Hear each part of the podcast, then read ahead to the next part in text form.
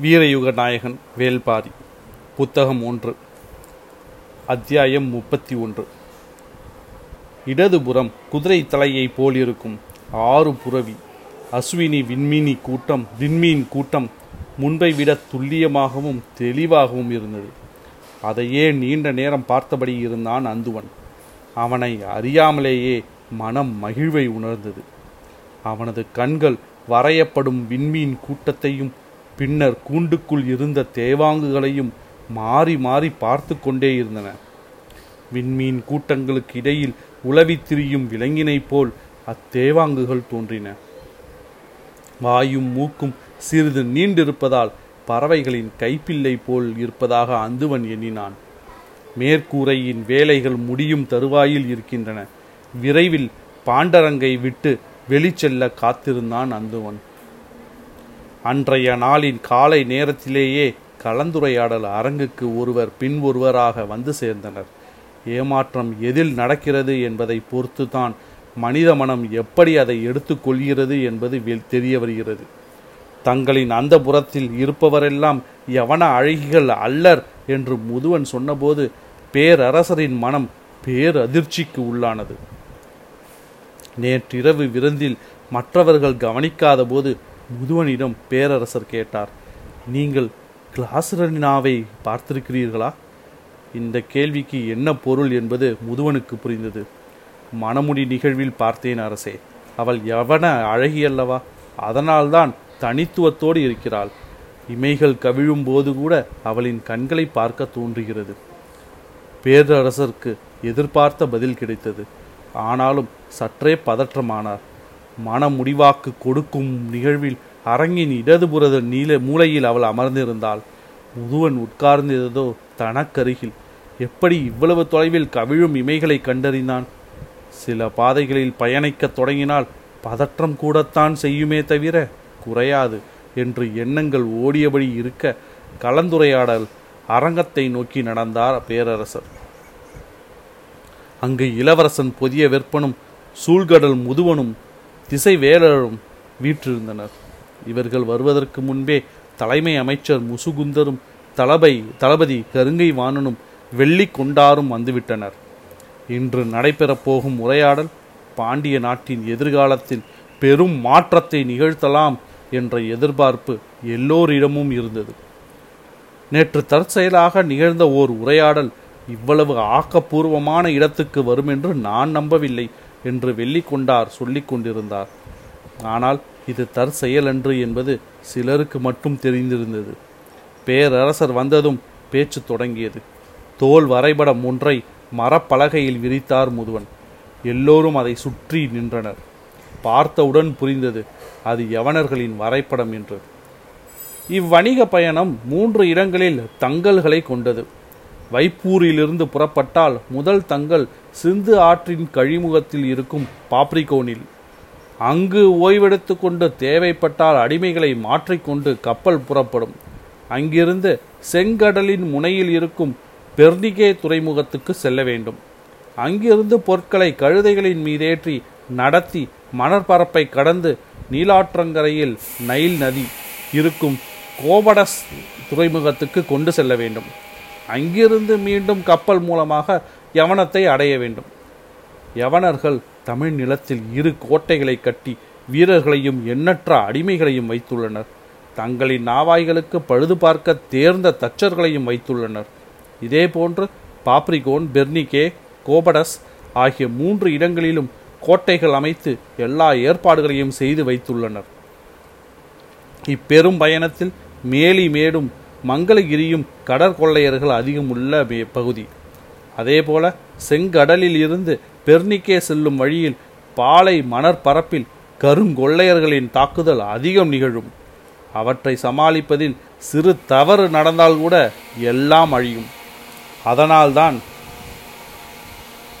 தேர்ந்த படை வீரர்கள் கப்பலின் பாதுகாப்புக்கு இருப்பதும் ஒன்றுக்கும் மேற்பட்ட கப்பல்கள் மொத்தமாக போவதும் முக்கியமாகிறது. இவையெல்லாம் தெரிந்த செய்திகள்தான். இவற்றில் முதன்மையானது ஒவ்வொரு கோட்டையிலும் எத்தனை வீரர்கள் எத்தனை அடிமைகள் நிறுத்தி வைக்கப்பட்டிருக்கிறார்கள் என்பதுதான். பெர்னிகோவை தான் பெர்னிகேவை தாண்டி நாம் ஒன்றும் செய்ய முடியாது. ஆனால் இங்கிருந்து பெர்னிக்கே வரையிலான பயணத்துக்கு நாம் சில தங்கல்களை ஏற்படுத்த முடியுமல்லவா என கேட்டார் முசுகுந்தர். நமது நாட்டில் யவனச்சேரியை அவர்கள் அமைத்துள்ளதைப் போல் பாப்ரிகோனிலும் பெர்னிக்கேவிலும் ஒப்பந்தம் செய்து கொண்டு நாம் தங்கல்களுக்கான கோட்டைகளை அமைக்கலாம் என்றார் வெள்ளிகொண்டார். யவனர்களால் தங்க வைக்கப்பட்டுள்ள வீரர்கள் அடிமைகள் ஆகியோரின் எண்ணிக்கையை விட இரு மடங்கு எண்ணிக்கையில் நம்மால் தங்க வைக்க முடியும் என்றான் கருங்கைவாணன். பேரரசர் அவனது கூற்றை உற்று நோக்கினார்.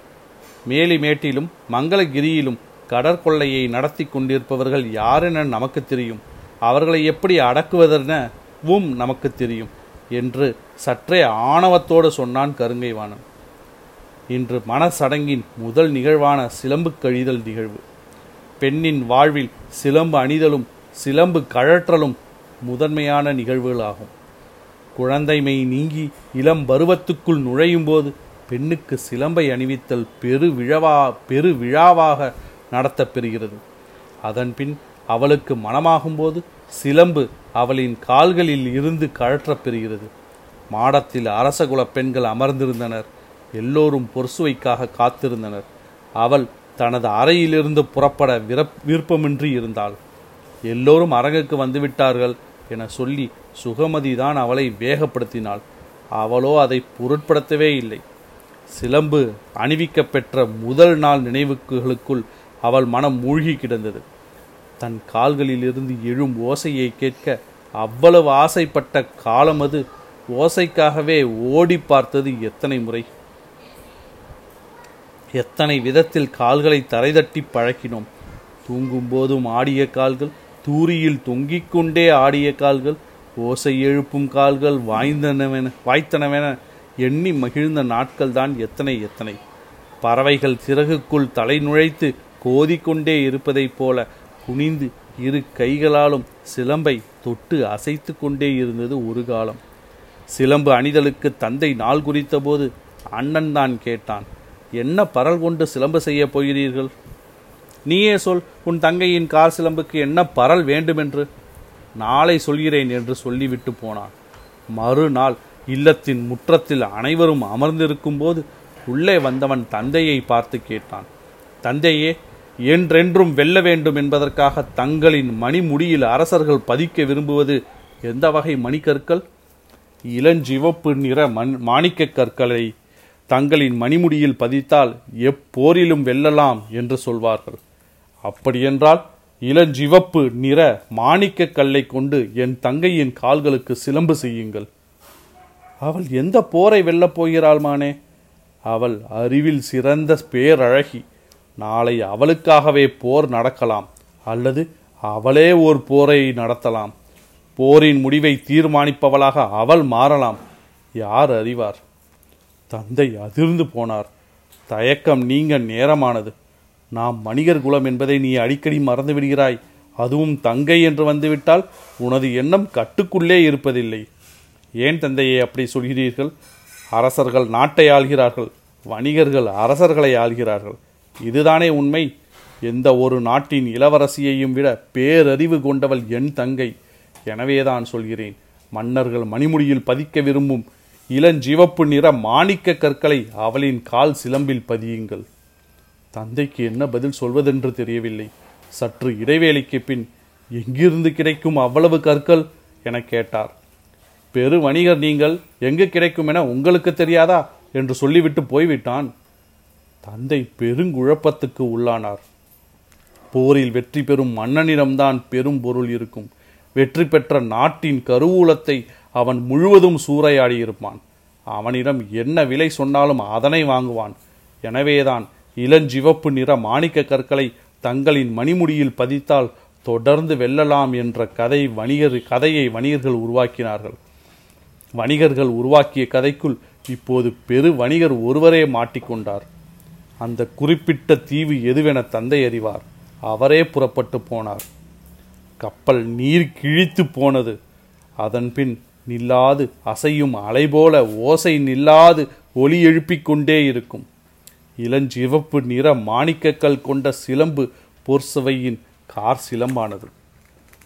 பிற மூன்று இடங்களிலும் யவனர்கள் உருவாக்கியுள்ள கோட்டைகளில் எத்தனை வகையான பொறிகள் இருக்கின்றன என்று வரிசைப்படுத்தினார் சூழ்கழல் முதுவன்.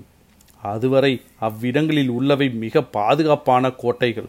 அவற்றினுள் வீரர்கள் உள்ளனர் என்று மட்டும்தான் தெரியும்.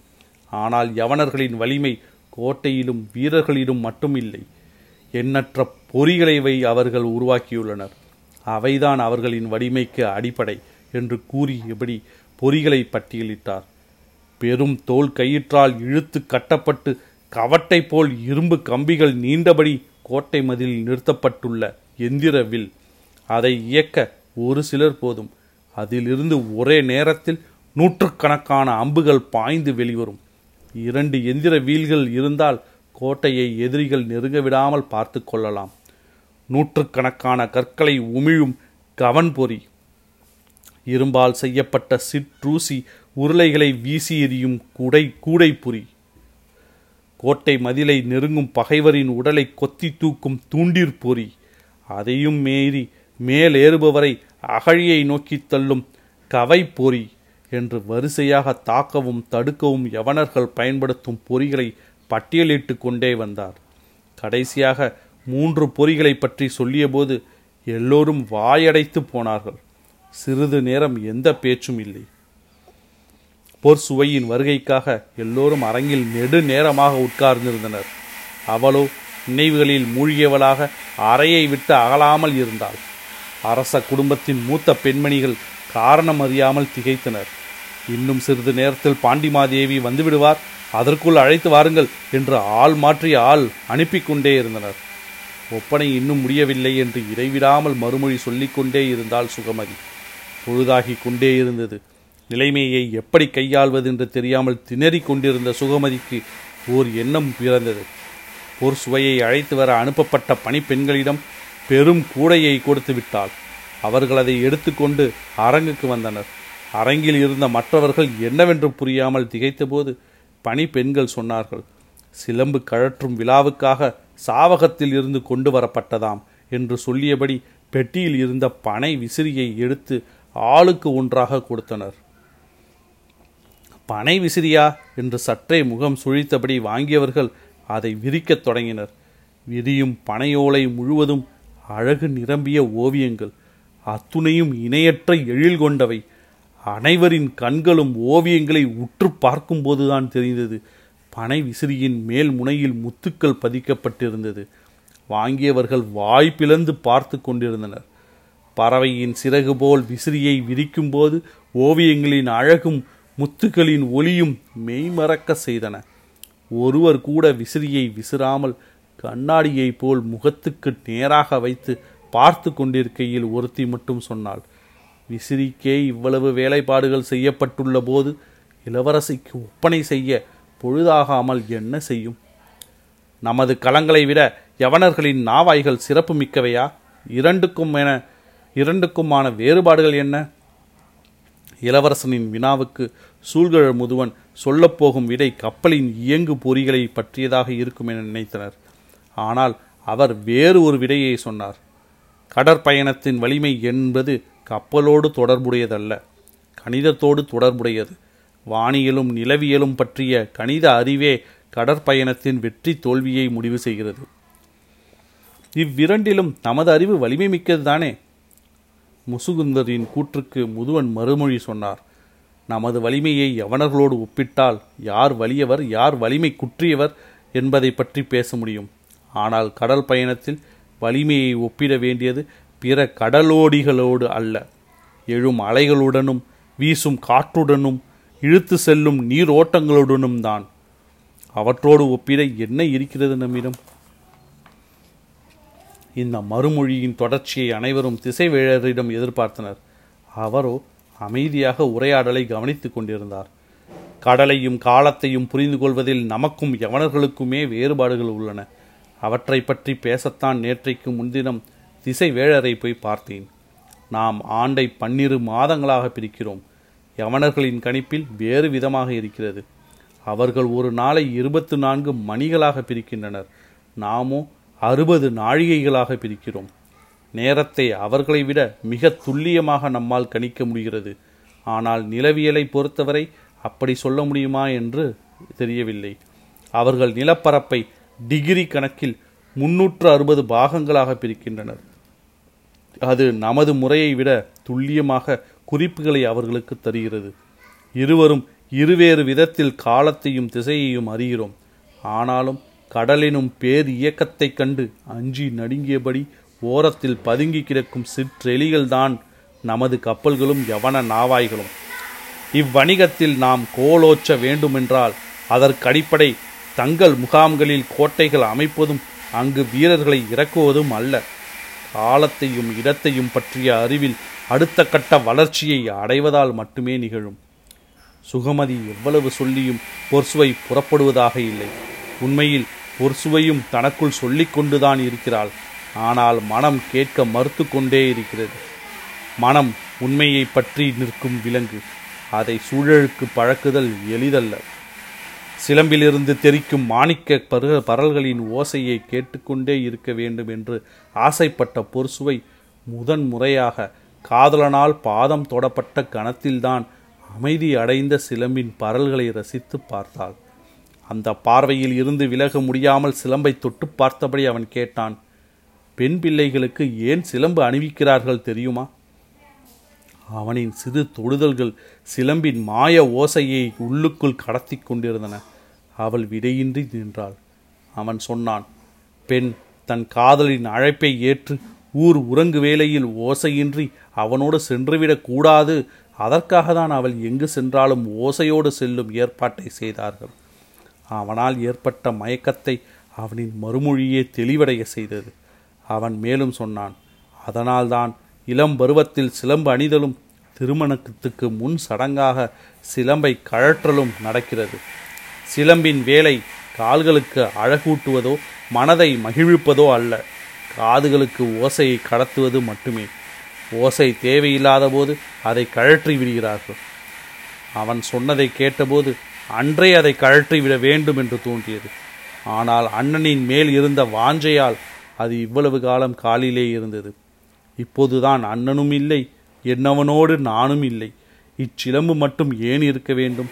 எண்ணம் தோன்றிய கணத்தில் சிலம்பை கழற்ற அரங்கு நோக்கி விரைந்தால் போர்சுவை. சூழ்கடல் முதுவன் வரைபடத்தை வைத்து சொன்னார். குமரிமுனை திரும்பிய பின் பாப்ரிகோன் போவது வரை எந்த இடையூறும் இல்லை. நேரடியான வடக்கு நோக்கிய பயணம் அது. கரையின் பார்வையிலிருந்து விலகாமல் இரவு பகலாக பயணத்தை தொடரலாம்.